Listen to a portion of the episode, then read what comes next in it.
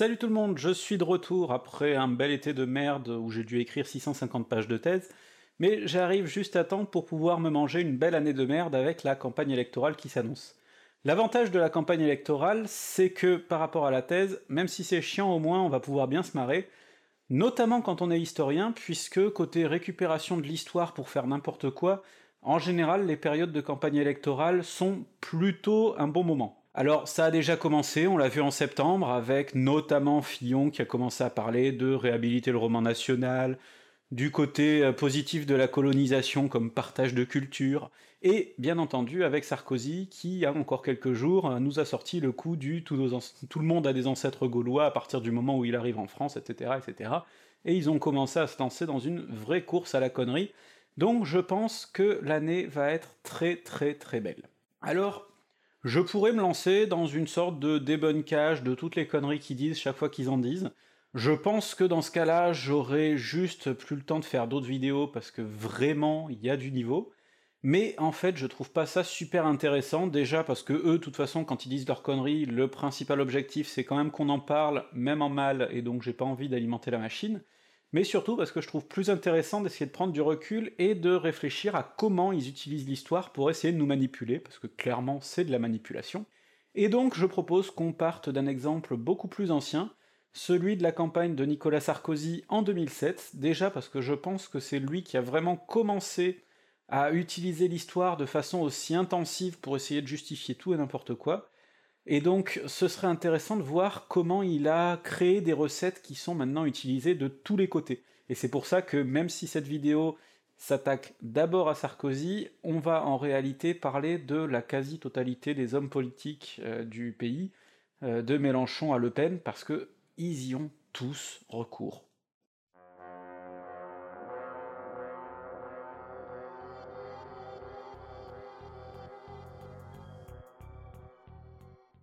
Alors pourquoi parler de cette campagne de 2007 précisément? Parce que c'est vraiment le moment où Sarkozy s'est lancé à fond dans son débat sur l'identité nationale, où il a commencé à citer des personnages historiques qui venaient de partout, de gauche, de droite, d'extrême droite et parfois même d'extrême gauche.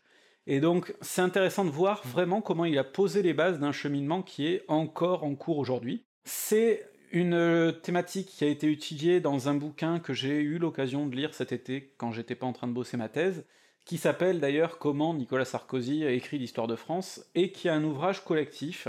Il y a plusieurs dizaines d'historiens et d'historiennes qui se sont concentrés pour essayer d'analyser les grandes thématiques qu'il évoque. C'est un ouvrage qui est sous forme d'articles, de dictionnaires, euh, qui évoque les grands thèmes dont Sarkozy s'est emparé. Alors je vais pas reprendre tout ce que dit cet ouvrage parce qu'il y a énormément de choses intéressantes et que franchement je vous conseille d'aller le lire, même s'il parle d'une campagne qui a 10 ans, en réalité, on retrouve des choses qui nous parlent encore aujourd'hui, parce qu'ils continuent à tous utiliser les mêmes grosses ficelles, hein. à ce niveau-là, c'est plus des, ficelles, c'est carrément des, putains de câbles. Donc, oui, effectivement, euh, il va falloir se plonger dans, dans cette campagne-là pour comprendre ce qu'ils nous font aujourd'hui. J'ai pas envie d'analyser ça en détail, je pense qu'il faut surtout se focaliser sur les grands thèmes. Alors quels étaient les grands thèmes de cette campagne de Sarkozy? Le premier grand thème, c'était le rapport à l'Afrique, et de façon générale d'ailleurs à tout ce passé colonial. Ça, Sarkozy était à fond dans le côté du on n'a pas à s'excuser, à se repentir, hein, le fameux discours de l'anti-repentance que nous sort maintenant la droite de façon générale, et même un petit peu maintenant la droite qui croit être à gauche, du genre Manuel Valls et compagnie. Ce discours-là, en gros, c'est expliquer qu'on n'a rien à se reprocher en tant que Français, que la France est belle, que la France est pure, Sarkozy d'ailleurs y allait cash, il disait que contrairement aux autres grandes puissances occidentales, et il pensait notamment aux Anglais, aux Allemands, on n'a pas sombré dans le totalitarisme, nous en France. Bon, peut-être un petit peu, mais on va pas trop le dire. Non, non, nous on est pur, on est propre, on n'a pas fait de crimes contre l'humanité. Bon, c'est vrai qu'il y a l'esclavage et tout ça, mais non, non, on est dans l'anti-repentance. Pourquoi Sarkozy tenait ce genre de discours? Parce qu'il passait après Chirac, et Chirac, au contraire, avait été à fond dans euh, l'excuse, dans le, dans le retour sur les erreurs passées. Notamment, Chirac avait été le premier président français à reconnaître l'engagement de policiers français, l'engagement de politiciens français dans l'extermination des juifs, finalement, ou en tout cas dans la machine qui a conduit à cette extermination, par euh, rapport à l'état de Vichy. Et donc ça, c'est quand même particulièrement important, parce que jusque-là, il y avait réellement un négationnisme d'État qui, petit à petit, euh, a disparu à partir du moment où Chirac s'est pointé et a reconnu l'implication de la France. Pareil, sous Chirac, il y a eu, sous le gouvernement Jospin, la loi Taubira qui reconnaissait l'esclavage comme un crime contre l'humanité. Ça, c'est des trucs à droite, ils ne peuvent pas le concevoir, ils ont vraiment du mal, et donc ils continuent à dire qu'il faut pas se repentir, etc. Ou alors éventuellement à jouer la carte du oui, mais les Français n'étaient pas les seuls esclavagistes, regardez, euh, les, les, Arabes ont été encore plus esclavagistes que nous, donc finalement c'est pas si grave. Dans tous les cas, il y a cette idée que bon, on n'a pas à s'excuser, faut arrêter. Et sur la colonisation, c'est particulièrement fort parce que en réalité, c'est quelque chose qu'on n'a pas trop fini, la colonisation, on continue quand même pas mal à piller euh, les pays pauvres du globe, notamment nous en Afrique du coup par rapport à la France, mais de façon générale on pille quand même pas mal euh, tout un tas de pays pour notre économie, et donc c'est quelque chose forcément on peut pas trop le dénoncer si on veut pas remettre en question notre propre système. Du coup Sarkozy, lui, était à fond sur cette carte du on n'a pas à se repentir, le petit colon français qui était parti en Algérie pour s'installer, il voulait surtout cultiver sa terre, il était gentil, il avait rien à voir avec les atrocités qui ont pu être commises, donc vraiment on n'a pas à s'excuser.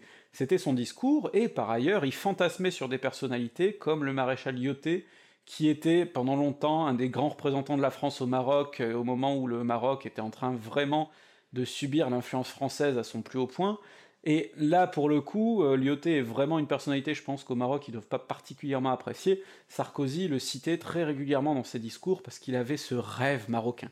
Et donc Sarkozy, lui, avait un rêve méditerranéen, il voulait carrément créer une union de la Méditerranée, évidemment union qui devait être dirigée par la France, et c'est pour ça qu'il a invité Kadhafi en grande pompe, c'est pour ça que Bachar el-Assad était venu au 14 juillet euh, regarder nos chars et nos avions passer, avant de se les prendre dans la gueule du coup, euh, parce que évidemment euh, c'était à l'époque un ami, puisqu'il fallait créer cette union autour de la France pour recréer une sorte de colonisation, mais qui dit plus son nom, bien entendu, là c'était plutôt le rêve méditerranéen. Donc, déjà ça c'est la première chose, pas de repentance, et rappeler que la France est belle, et surtout la France est belle quand elle s'exporte pour éduquer les pas civilisés. Ce thème d'ailleurs d'apporter la civilisation aux autres, on le retrouve dans le discours de Dakar, qui a eu lieu je pense un peu après son élection, et où Sarkozy a notamment dit que l'homme africain, le drame c'est qu'il n'était pas assez entré dans l'histoire. En gros, le sous-entendu ici, c'était de dire voilà, les Africains ont aucune histoire, aucune culture, on va venir leur apporter la nôtre, alors que c'est totalement faux. Euh, L'Afrique a aussi une histoire, et une histoire qui est particulièrement riche. Le gros problème, c'est surtout que nous, on la connaît pas et on s'y est jamais intéressé. Mais bien sûr que si, il y a une histoire, c'était c'était ahurissant de conneries de dire ça.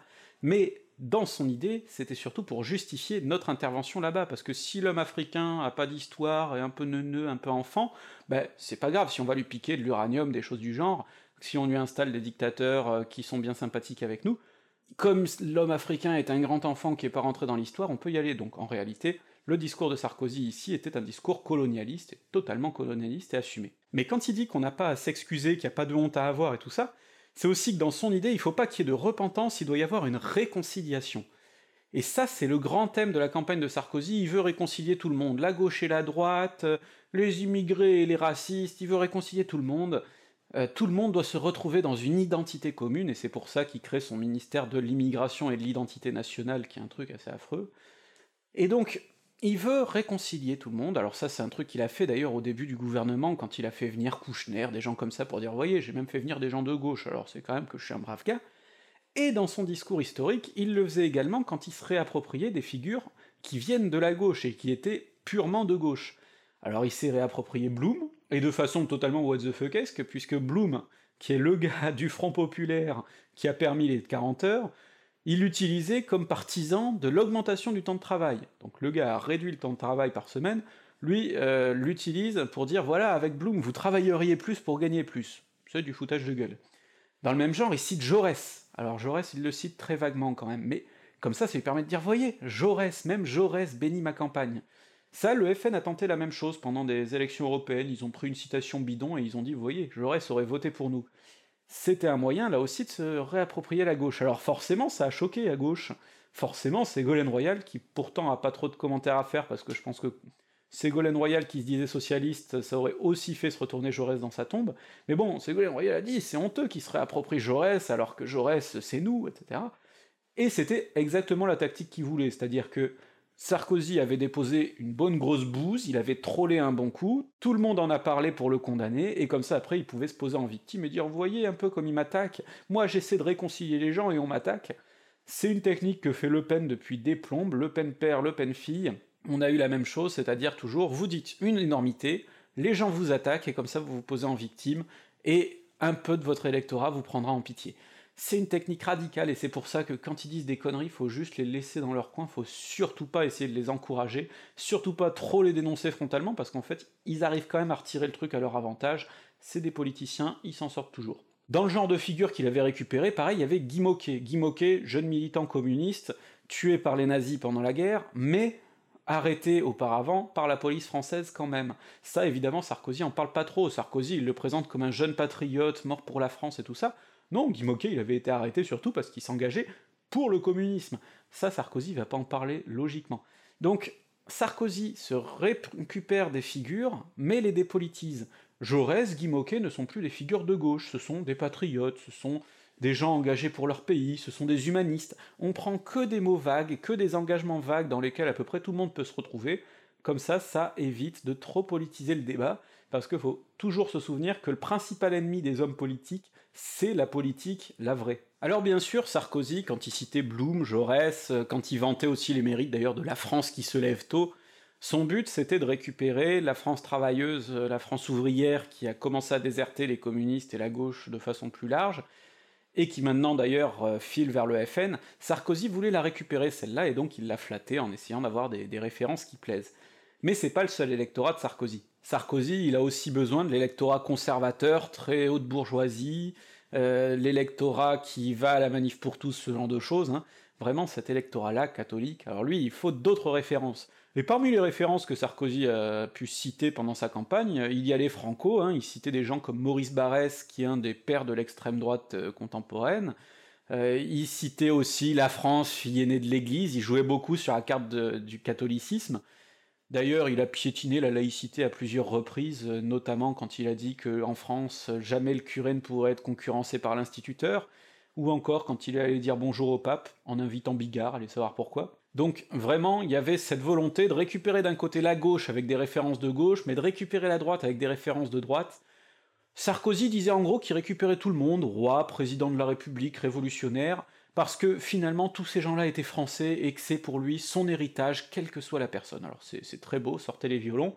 En réalité, c'était surtout pour sortir un max de bingo de références, hein, tout un tas de petits pins, Charlemagne aurait voté pour moi, Jaurès aurait voté pour moi, etc qui permet comme ça, petit à petit, de fédérer avec des grandes images et sans trop aller dans le fond des choses, parce qu'il faut pas déconner non plus, on fait de la politique, on n'est pas là pour discuter des choses de fond. Donc pour synthétiser sur Sarkozy, on a deux grandes choses qui ressortent, qui sont d'une part la volonté de créer une sorte de sentiment d'unité, c'est-à-dire on élimine tout ce qui fâche, tout ce qui peut poser un petit peu problème, qui peut créer des tensions, il faut écarter ça pour créer une grande unité nationale, un grand sentiment national, et c'est tout le but de conneries comme nos ancêtres les Gaulois, parce qu'en réalité, les Gaulois eux-mêmes ne se considéraient pas comme Gaulois, ils venaient de plein de tribus qui se tapaient souvent sur la tête euh, et se faisaient la guerre mutuellement, les seuls qui les appelaient Gaulois comme un ensemble massif, c'était les Romains qui connaissaient pas grand-chose, donc fatalement il n'y avait pas d'identité gauloise, c'est un truc qu'on a créé des siècles après pour essayer de cimenter une fausse unité, alors que la France, c'est une série de vagues migratoires successives, des Romains qui sont venus s'installer, des Francs qui sont pointés,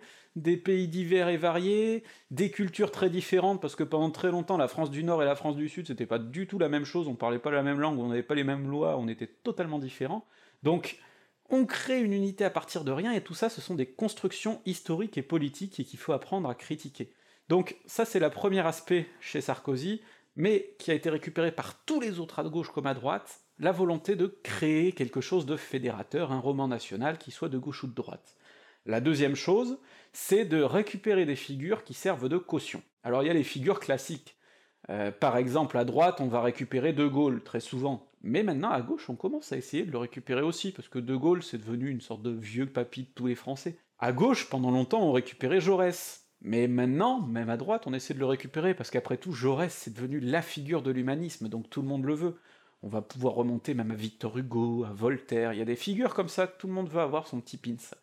Et ça, c'est aussi important, parce que finalement, historiquement, comme on va le voir, ça veut pas dire grand-chose. Donc maintenant qu'on a compris les deux principales techniques, la création d'unité et la recherche de caution, il va falloir comprendre comment lutter contre ces procédés, parce qu'on va en bouffer, mes amis, on va en bouffer. La première étape, pour moi, c'est de faire attention à tous les parallèles historiques. La plupart des parallèles historiques relèvent du foutage de gueule. Quand ils viennent de droite, mais quand ils viennent de gauche aussi. Hein. Un parallèle historique de droite, par exemple, ces derniers temps, ça va être la reprise des invasions barbares. Il y a même un mec du Figaro qui a fait un bouquin à chier là-dessus. Euh, le sous-texte, évidemment, c'est de dire, vous voyez, à l'époque, les méchants barbares sont venus piller Rome et ont détruit ce bel empire romain, et aujourd'hui, regardez un petit peu, on a nos propres hordes de barbares qui viennent, qui s'installent chez nous, et qui vont faire tomber notre bel empire français. C'est l'idée, sauf qu'en fait, un historien, un vrai, va vous dire que c'est que des conneries, parce que les, les, fameux peuples barbares, en réalité, ils sont installés progressivement dans un empire en crise, ils se sont posés des fois avec l'autorisation totale de Rome, qui était bien contente de leur sous-traiter le problème, mais non seulement ils sont venus se poser, mais en plus ils étaient particulièrement admiratifs de Rome, et souvent ils ont voulu créer leur propre structure qui reprennent les structures romaines. Donc, en réalité, euh, quand le mec du Figaro, par exemple, écrit son bouquin sur les, invasions barbares, sa grande peur, c'est que les Arabes viennent s'installer chez nous et créer la musulmanie, alors qu'en réalité, si c'était vraiment des invasions barbares, comme à l'époque euh, des barbares euh, d'antan, ils viendraient effectivement pour rétablir un pays en crise et éventuellement adapter nos propres coutumes. Donc finalement, c'est exactement ce que veut le coco du Figaro. Hein. Je veux pas dire, mais bon. Donc première métaphore à la con, c'est les invasions barbares qui revient très souvent à droite et qui est souvent très nauséabonde. Mais deuxième euh, métaphore à la con qu'on peut retrouver du coup euh, plutôt à gauche, ça va être celle de la dette. Ça notamment, François Ruffin en a fait un bouquin, euh, Mélenchon en a pas mal parlé. Alors moi, j'aime beaucoup François Ruffin et pas mal de choses qu'il a faites, et je suis tout à fait pour qu'on arrête de payer nos dettes illégitimes, ça tout à fait. Mais par contre, je suis pas pour qu'on transforme l'histoire pour la faire rentrer dans des cases et pour que ça parle. Et eux, par exemple, vont expliquer que regardez, la dette des fois on l'a pas payée, par exemple Philippe le Bel, il a foutu les Templiers dehors, il leur a piqué leurs sous. Et ça, c'est de l'anachronisme aussi énorme, parce que Philippe le Bel, déjà, c'était un roi de France qui avait pas du tout les mêmes intérêts que ceux pour lesquels on voudrait ne pas payer la dette, hein. Nous, ce serait plutôt pour sauver les services publics, la sécu, des trucs comme ça. Philippe le Bel, il en avait pas grand chose à foutre de la sécu, ça existait pas. Euh, mais en plus, à l'époque, il y avait aussi des enjeux religieux qui a pas du tout à ne pas payer nos dettes aujourd'hui, donc c'est des situations qui sont trop différentes et on peut pas juste photocopier le truc en disant voilà, par le passé ça a marché, refaisons-le. Donc que ce soit pour défendre des idées de droite ou de gauche, ce n'est pas légitime. Que ce soit Mélenchon ou Le Pen, aucun ne peut faire ce genre de choses de façon légitime. Si vous avez un peu de conscience historique, vous devez condamner les métaphores, les parallèles de ce genre, quel que soit le côté d'où ils viennent. La deuxième chose, c'est de vous demander quelle est l'utilité de cette démarche. Personnellement, quand un homme politique me dit je suis l'héritier d'eux, je me demande à quoi ça lui sert. Et à quoi ça lui sert? Bah Souvent, ça lui sert surtout à habiller du vide. Parce que comme je l'ai déjà dit, aujourd'hui nos politiciens parlent rarement des sujets de fond, ils se contentent de faire des grandes, des grandes déclarations bien plates, des trucs vides de sens, qui vont pas fâcher grand monde, et surtout qui vont pas trop faire réfléchir, parce qu'il faut quand même réussir à caser ça entre Miss Météo et la, et la boîte aux questions au grand journal, donc forcément, on n'a pas le temps de trop rentrer dans le détail. Alors si vous dites je suis l'héritier de Jaurès, c'est quand même beaucoup plus facile que si vous vous lancez dans un grand discours sur ce qu'il faudrait pour éventuellement réfléchir au problème du chômage, ou euh, pour euh, anticiper la mécanisation, par exemple, de la plupart des métiers dans les années à venir, ou tout ça. Ça, ça fait chier les gens et tout ça. Alors, utiliser des vieilles métaphores à la con, ça, ça marchera bien. Donc, il faut déjà se demander pourquoi ils s'en servent. Souvent, ils s'en servent pour pas grand-chose. Ça leur sert principalement à avoir des cautions, à se chercher une légitimité, et ça, il faut lutter contre ça. C'est-à-dire que quand vous voyez le PS qui sort des mugs, que ferait Jaurès à notre place? Dites-leur déjà que Jaurès ferait effectivement pas leur politique actuelle, mais surtout, dites-leur qu'on s'en fout, nous ce qui compte c'est ce qu'ils vont faire eux. Et effectivement, c'est pas bien glorieux, donc ils préfèrent parler de vieux ancêtres qui permettent de légitimer. Un personnage historique n'a jamais été un gage de légitimité, et donc déjà il faut lutter contre ça. Les mecs, vous voulez utiliser des métaphores, des parallèles ou des grands personnages, d'accord, mais quel est votre argument de fond? S'il n'y a rien avec, ça ne sert à rien. L'autre chose, c'est qu'il faut voir si leur comparaison historique, leur exemple, leur sert à étayer leur opinion, ou si au contraire, ils utilisent, ils déforment l'histoire pour faire passer leurs idées. Moi, par exemple, j'essaie d'abord de poser des faits de façon scientifique et ensuite d'en tirer des conclusions, et c'est pour ça que souvent il y a des gens qui me disent je suis d'accord avec la plupart de ce que t'as dit, sauf la fin. Parce que forcément, la fin, c'est ma conclusion personnelle après avoir essayé de poser les choses de façon neutre et scientifique. En tout cas, scientifique plus que neutre d'ailleurs. Mais eux, souvent, ce qu'ils vont faire, c'est plutôt partir de ce qu'ils veulent démontrer, et puis prendre les faits et essayer de les tordre pour que ça rentre dans ce qu'ils veulent expliquer. Ça, fatalement, c'est pas scientifique, c'est de la merde. Je vous renvoie notamment aux vidéos d'une chaîne comme Hygiène Mentale qui a très bien expliqué les problèmes de ce genre de démarche. Donc, faites gaffe à cette démarche-là. De façon générale, comprenez que si la comparaison historique ou l'appel à une personnalité vient seul, sans argument de fond pour parler de notre monde aujourd'hui, ça sert à rien. L'histoire sert à comprendre, elle ne sert pas à étayer un projet qui n'a aucune base solide actuellement. Ça, c'est une chose qui me semble élémentaire. Maintenant, de façon générale, je pense que la plupart de nos hommes politiques vont passer pas mal de temps à dire des conneries. Je pense que le mieux qu'on puisse faire, c'est de les ignorer la plupart du temps. Ça évitera de faire parler d'eux. Je pense qu'en politique, qu'on parle d'eux en bien ou en mal, ils s'en foutent tant qu'on parle d'eux. Et ça, on leur fait énormément de pubs gratuites, notamment sur les réseaux sociaux, quand on s'indigne de leurs conneries tous les deux jours. Je crois qu'il faut surtout les laisser jouer dans leur bac à sable débile, et ne plus s'occuper d'eux. Maintenant, je pense qu'on va quand même avoir pas mal d'occasions de bien se marrer, parce que franchement, nos hommes politiques sont vraiment neuneux. Pour le reste, je pense que toujours dans le cadre de cette petite autodéfense intellectuelle face à la campagne présidentielle, je ferai très certainement une vidéo dans 2-3 mois sur les élections présidentielles euh, en France depuis les origines, et de façon générale la fonction de président de la République, parce qu'il y a pas mal de choses intéressantes à dire là-dessus. De mon côté, je suis en train d'écrire la série sur la Révolution, je pense que je pourrais tourner le premier épisode d'ici quelques semaines, peut-être même plus tôt si j'ai de la chance, et donc je pense que vous allez enfin pouvoir la savourer. En attendant, continuez de savourer les conneries de nos politiques, mais en parlez pas trop, leur faites surtout pas de pub, et restez vachement critique face à ça.